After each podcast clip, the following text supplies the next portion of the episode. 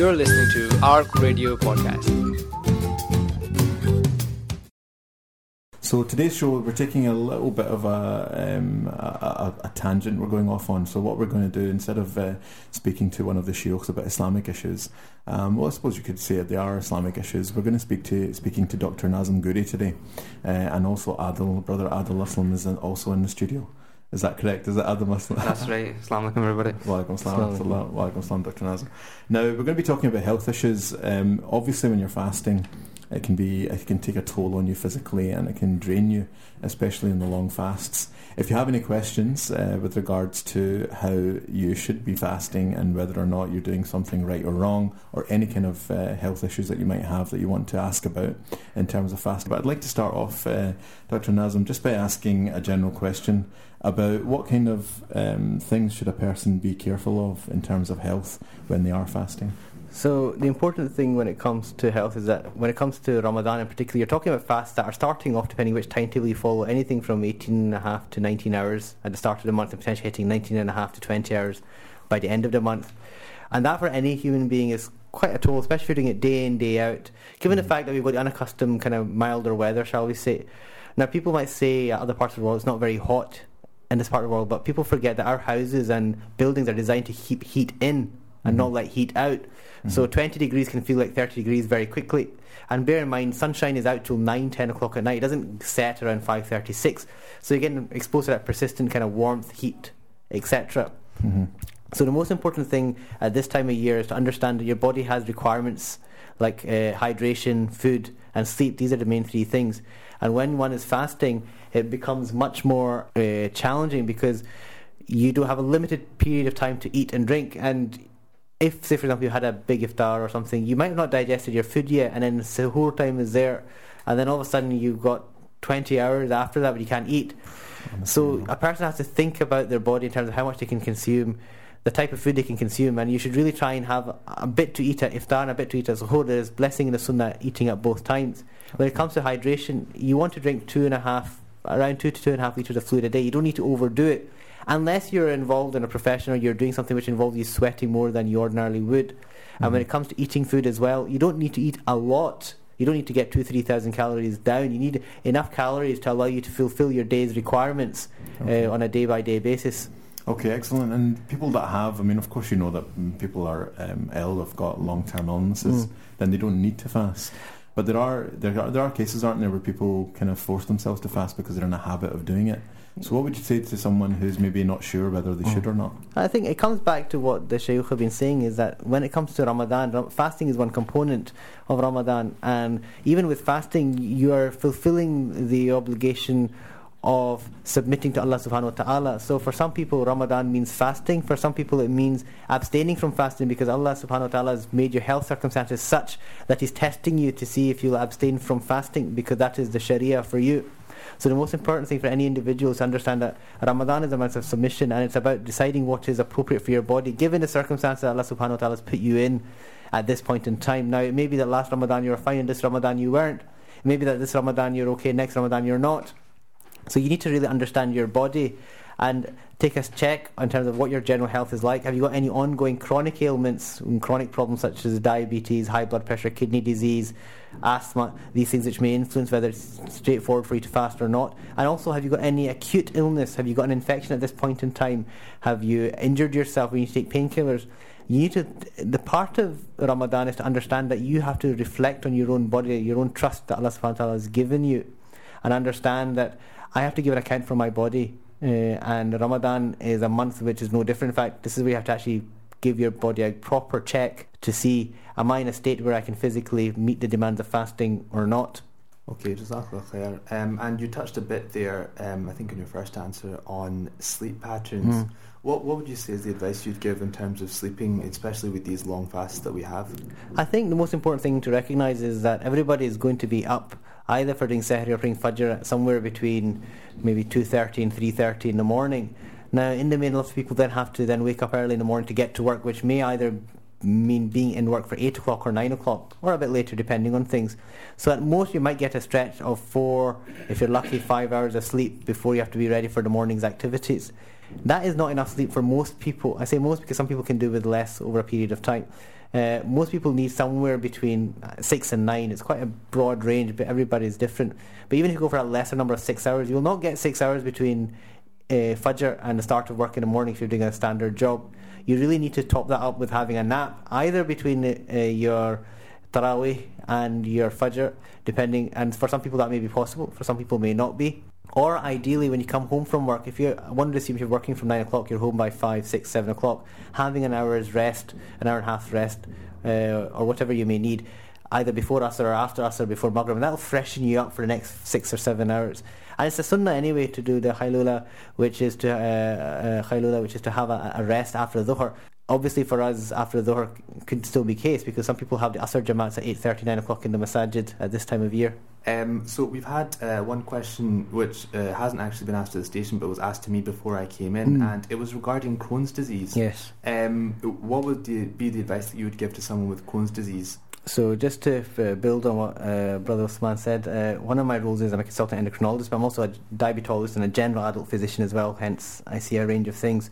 Now, Crohn's disease, for people who are are not aware, is when the bowel gets inflamed, and it can be anything: large bowel, small bowel, even your gullet. Uh, and Crohn's disease largely affects the uh, latter part, uh, part of the small bowel and the large bowel. Now, in this condition, people can have a lot of diarrhea, and they can also have diarrhea when they lose blood as well. They can also be very uh, unwell in a general sense. They can get fevers, weight loss. They can't absorb nutrients.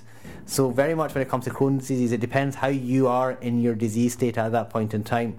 Now, often patients can be in an active flare up of the disease, or they might be in a quiescent or remission stage of the disease, and you may or may not be on medication to either help maintain the remission or treat the acute flare up. So, most uh, people with Crohn's disease will have a gastroenterologist or general surgeon looking after them, and it's worthwhile getting their advice. As a general rule, if you're in remission, you're healthy, and you haven't had any flare ups, and you're otherwise normal weight and things, you probably should see yourself as a, a, normal person should, but understand that obviously if your symptoms flare up, have a low threshold for either breaking the fast or not fasting.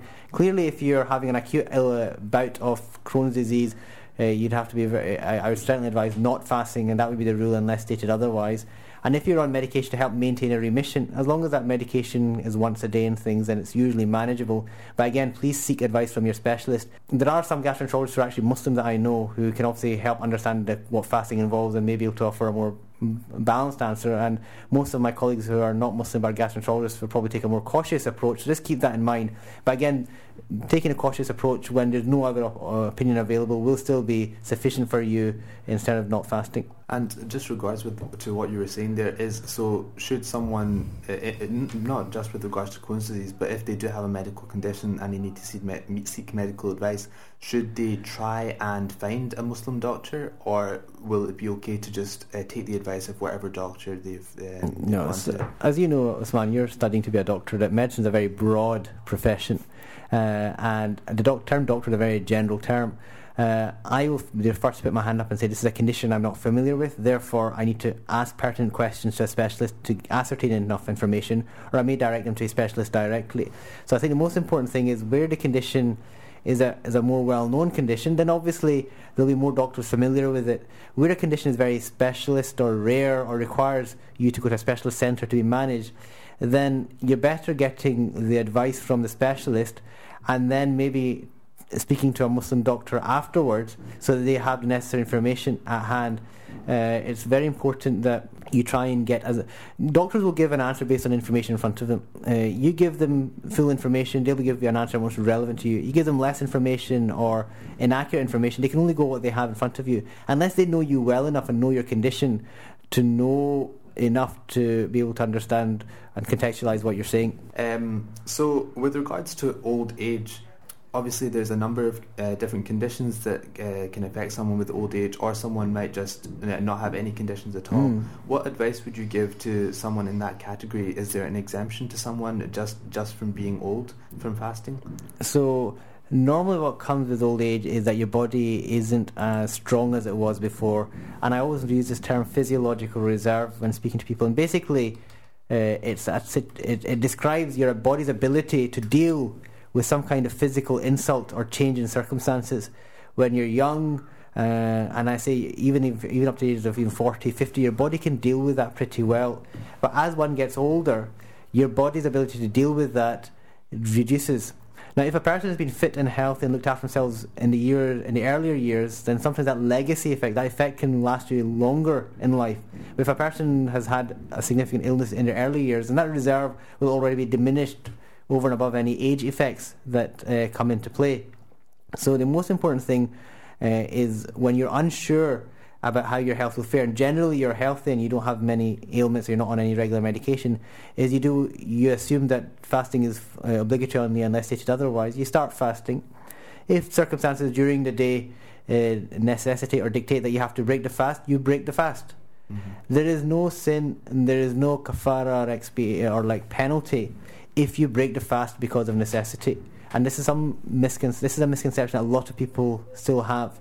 Breaking the fast intentionally when you have no reason is one thing. Breaking the fast when you have a valid reason is another. In fact, by you not breaking your fast, you might end up going into a makruh or a sinful state by not breaking it. Mm-hmm. And actually, the reward and the obligation on you is to break the fast if your circumstances change. So, with old age, you just take each day as it comes. Clearly, if the fasts are very long and you're struggling day by day, then you have to say, okay, maybe fasting at this time of year is not appropriate for me. And you try and make the fast up in December when the fasts are 9 or 10 hours long. If you end up entering a physical state where you can't even fast at that time of year, then you would have to say, okay, I need to pay the fidya. So the most important thing is to keep a, a record of all the fasts that you have not kept. And by uh, winter time, if you've not been able to make them up, or it's clear that you won't be able to make them up over subsequent winters, then you pay the fidya. It's like zakat. You have to keep a record, your your fast or your money or whatever. Okay, Jazakallah um, we just had a question just coming mm-hmm. right there. Um, is it possible to fast safely with diabetes? Okay, so diabetes is a situation where you have higher blood, uh, higher sugar in the blood than one should. Now, the severity of diabetes and type of diabetes varies depending from individual to individual.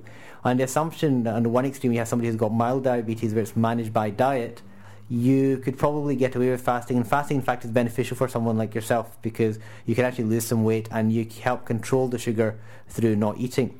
Then you have the other extreme where people have type 1 diabetes where their pancreas, the organ that makes insulin, is not making any insulin at all and you need to rely on insulin injections to keep your sugars under control. Now, in that situation, depending on how well your diabetes is managed, complications, how much education you've got, your independence, etc., you may be able to fast, but in the main majority of people, particularly at this time of year, would probably find it challenging to fast and might be at risk of doing so. It's very much a case by case basis, and you have to speak to your doctor about it. And you have people in the middle who may be on some insulin but tablets or just tablets uh, or insulin but they've got type 2 diabetes. And for these patients, again, you have to look at other factors that come into play, complications, other health problems, tablets, age, etc. Uh, for example, I have one patient of mine who has type 1 diabetes who is on insulin four times a day, but he's young, he has education behind him, he has he, he is my patient, so he can speak to me and he fasts. But he's like the minority. And there's plenty of other patients whom I've seen in the run up to Ramadan who I've said it is better you do not fast at this time of year. You can think about winter time and you can speak closer to the time about that. Or I might even say, look, you're actually not safe enough to fast full stop. Okay, um, and going back to uh, obviously we were talking about um, elderly mm-hmm. before. Um, the, what about the case of someone with dementia? That's a very interesting question. And one thing you have to remember when it comes to the obligation of fasting, or in fact any religious obligation in the Hanafi school, there are various factors that have to be ticked to make that act of worship obligatory if it's ob- obligatory to, from the outset. And one, obviously, is that you reach the age of puberty. The other is that you have insight or sanity into the condition, or into the act of worship, or into, or, or in terms of what you're, what's due on you as a Muslim. And if a person has such advanced dementia that they don't even know who's around them, they don't even know how old they are, they don't know that fasting in Ramadan is obligatory, or they might know I have to fast, but they don't know enough or able to retain information to allow them to fast safely and fulfill the faraid. Mm. Then actually, for that person, fasting in Ramadan no longer becomes fard on them, because part of the obligation is to be able to fulfill that obligation yourself. Now, if a person is relying on someone saying, "Oh, now it's, uh, it's time for Fajr uh, and therefore start fasting, and now it's Maghrib, start fasting, and in between this time you shouldn't do X, Y, and Z. Mm. If they're not able to retain that information, remember, or understand that, and equally understand the implications of breaking these rules, then for them fasting is no longer fard. Now, for such people, because it's not fard, therefore the uh, fidya no longer becomes fard on them as well, because there's no there's no fasting in the first place. So it's important when people have elderly relatives or parents or whatever that they perhaps speak uh, to a doctor to find out how important, uh, sorry, their degree of dementia, and then maybe speak to someone who understands the rules of fasting, an imam or a sheikh or uh, someone like myself who studied a bit, uh, to then find out is, is do I have to pay the fidya or not. Okay, Jazakallah khair. Um, so we've just had another question come in. Just, uh, the question is, does fasting affect the thyroid function testing? So in terms of your thyroid gland, if you've got an underactive thyroid where you're taking thyroxine, then in and of itself, as long as you're taking your medication, uh, fasting should have no significant bearing on it, unless you're already very underweight and anorexic to start off with. But again, if you're taking thyroxine, you should be on enough dose to kind of make up for that because when someone's anorexic and the body's shut down, their thyroid gland, the activity reduces. But what goes hand in hand with that is making sure that person eats enough as well. When somebody has an overactive thyroid, then you have to take medication regularly uh, to keep that under control. And that also may involve taking medication two or three times during the day to control the symptoms. And if the symptoms are quite significant, and symptoms can include palpitations, sweating, uh, and being and being quite agitated, uh, in that situation, you may actually need advice from your doctor uh, as to whether fasting is safe or not. And in fact, somebody who had an overactive thyroid came to see me a couple of weeks ago in clinic. I said, actually, you shouldn't fast because your thyroid was too overactive. He was sweating a lot. He would get dehydrated and he'd have a lot of difficulty in managing the day, let alone his daily activities as well in that overactive thyroid state. Okay, Jazakallah khair. Um, so, I'm over the case of high blood pressure? And in terms of high blood pressure, again, very common condition affects a lot of people in our community. Uh, high blood pressure, in the main, is controlled by tablets over and above lifestyle measures such as weight loss, exercise, reducing salt intake, and reducing smoking or stopping smoking. And if you're taking tablets once a day, then fasting should be okay, provided your kidney function is okay and you're not on drugs that significantly can affect kidney function. And there are a number of different drugs for high blood pressure that can. If you've already got pre-existing kidney disease or your blood pressure needs to be kept under very tight control uh, because you've got uh, because of other factors, then you probably need medical advice. Um, again, some people drink a lot less in Ramadan. They're taking their medication as well.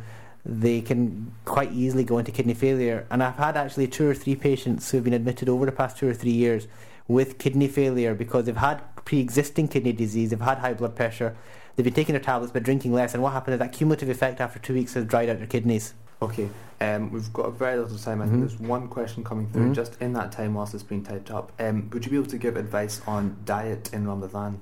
So I, I, touched on it at the beginning, but most important thing with diet is having a balanced diet where you're eating enough to meet, maintain your, or meet your day's requirements. Uh, you don't need to overdo it. You don't underdo it so much that you're weak and tired that you're you're just trying to sleep through the day or just trying to get tread water to get through the day. Be sensible in what you eat. Split the amount of food you eat between iftar and suhoor. Avoid excessively salty foods, particularly at sehri time, because that will drive thirst over the course of the day. Uh, at the same time, don't cut out salt altogether, particularly if you, if you have the long warm days as well try and be sensible with hydration. Don't drink all your fluid in one go, especially going for Tarawih. It can make the Tarawih experience very uncomfortable. Uh, try and get through a couple of litres over the four or five hours, maybe a half litre at the start of the fast, a litre over the middle part, and then maybe half a litre when you keep the fast. And that doesn't put a burden on your bladder towards uh, the morning time when you're sleeping as well. Are there any particular foods that you would recommend a fasting? A lot of people have? find that porridge is very good at, at sehri time because it's got a low glycemic index, so it breaks down quite slowly. So you don't get the hit in terms of all the sugar and everything mm-hmm. in the, when you're sleeping and when you don't need it. It kind of digests over the early hour, uh, a few hours. So by morning time, you've still got a bit in the stomach that's breaking down. Most important thing is to um, avoid the salty food and the fried food at sehri time. So no pakoras not at Sehri time. I think if I told people no pakoras, no samosa at all, they won't. They'll just they'll do it all the time. So I say two or three times a week maximum. Have that type of stuff. Balance it out with other food that's dry but isn't fried, fruit, etc. Okay, um, we've got our last question mm-hmm. in now. Um, what, what is the best thing to do for polycystic kidney uh, and liver disease during fasting? So if you've got polycystic kidneys and liver, it all depends on your actual liver and kidney function. If it is normal, you're simply being monitored survey, uh, under surveillance, you probably are okay to fast. Uh, if, on the other hand, you've got polycystic uh, kidney disease in particular and your kidney function is off, then, as like when I mentioned the blood pressure situation, you have to see what your kidney function is uh, and be sensible with hydration. If you're younger, you might be able to fast or do intermittent fasting. If you're older, it might actually cause more harm. In that situation, your nephrologist is probably your best person to guide you. And certainly, if you're on dialysis, if you're on peritoneal dialysis, that would break the fast. You wouldn't be able to fast anyway. And if you're on hemodialysis, I think you're going to cause yourself more grief than it's worth. Um, so, Jazakallah khair for your time, uh, Dr. Ghouri. Um, we will be back tomorrow, inshallah, uh, for a session with Sheikh Abdul Aziz. Um, but thank you very much for your time. Assalamu alaikum.